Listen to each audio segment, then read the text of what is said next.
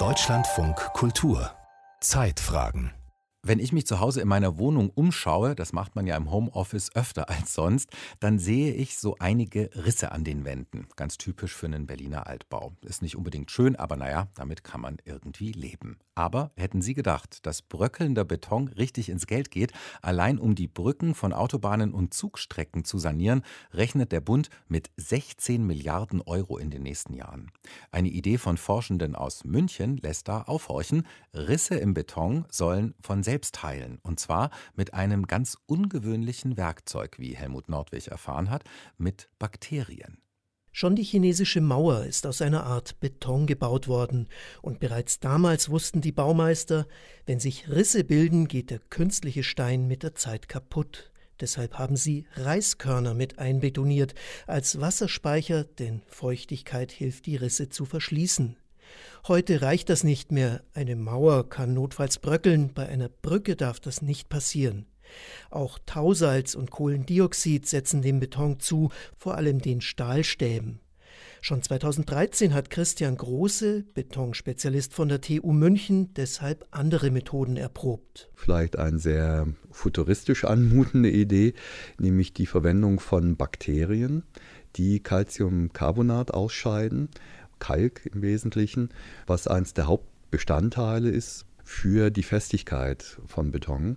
Und diese Bakterien, wenn die zum Beispiel mit Wasser in Berührung kommen, scheiden also dieses Calciumcarbonat aus und können so zur Festigkeit beitragen. Inzwischen ist die Idee ein Stückchen näher an der Wirklichkeit. Dazu haben auch Forschende der Hochschule München beigetragen. Der Bioverfahrenstechniker Frédéric Lapierre untersucht in seinem Labor einen ganz bestimmten Bakterienstamm. Die Bakterien, mit denen wir arbeiten, die eben in der Lage sind, Kalk abzulagern, findet man normalerweise überall auf der Welt in Böden. Also sie sind völlig harmlos und ungefährlich. Wir kommen täglich mit denen in Kontakt. Und die hat man eben extrahiert und die haben wir hier im Labor und versuchen, deren Kultivierung zu verbessern. Denn entscheidend für eine Anwendung ist, dass die Bakterien möglichst effektiv gezüchtet werden können. Im Labor geht das in einer Lösung, die Nährstoffe enthält. Ein Standardrezept für die kalkablagernden Bakterien gab es schon. Frédéric Lapierre glaubte aber, das geht noch besser und begann zu testen. Früher hatte man, wenn man Mikroorganismen kultivieren wollte, dafür einen Bioreaktor genutzt. Im experimentellen Bereich meistens so 2 Liter. Dann konnte man einen Versuch damit machen. Aber wenn man viele verschiedene Dinge jetzt testen wollte, also hat zum Beispiel diese Kulturmedienkomponente einen Einfluss auf die Kultivierung, dann hatte man halt eben nur einen Datenpunkt. Das geht jetzt anders. Der Bioverfahrenstechniker macht gleich 48 Versuche auf einmal. Er zieht die Bakterienkulturen in kleinen Vertiefungen einer Plastikplatte heran und ein Roboter füttert jede mit einer etwas unterschiedlichen Nährstofflösung. Dieser Massentest hat sich ausgezahlt. Der Wissenschaftler hat eine Rezeptur gefunden, die im gleichen Zeitraum 5-mal so viele Bakterien heranwachsen lässt wie bisher, bei praktisch identischen Kosten. Entsprechend mehr Kalk können die Einzeller bilden. Das geht dank eines speziellen Enzyms der Bakterien, mit dem sie Harnstoff spalten können.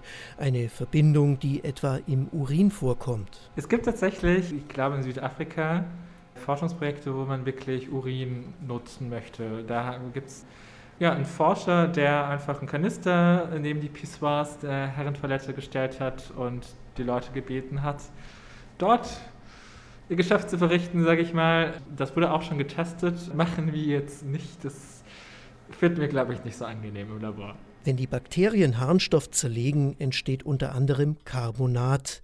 Neben den Einzellern und der Urinsubstanz braucht man dann nur noch eine weitere Zutat. Calcium. So entsteht Calciumcarbonat, eben Kalk. Die Bauingenieurin Brigitte Nagy hat das an der Hochschule München erprobt. Das Ergebnis hat sie in einem Glas dabei. Ein weißes Pulver. Auch ein paar größere Stückchen sind darin. Die Wissenschaftlerin hat bereits ausprobiert, ob sich der Kalk auch auf ganz realem Beton ablagert. Auch das kann Brigitte Nagy vorzeigen. Eins der Anwendungsziele ist die Rissverfüllung im Beton. Also in dieser Probe sieht man, dass der Riss oberflächlich an dieser Stelle verfestigt wurde. Jetzt will Brigitte Nagy testen, ob das ausreicht, um dem Beton wirklich mehr Festigkeit zu verleihen. Offen sind auch noch praktische Aspekte.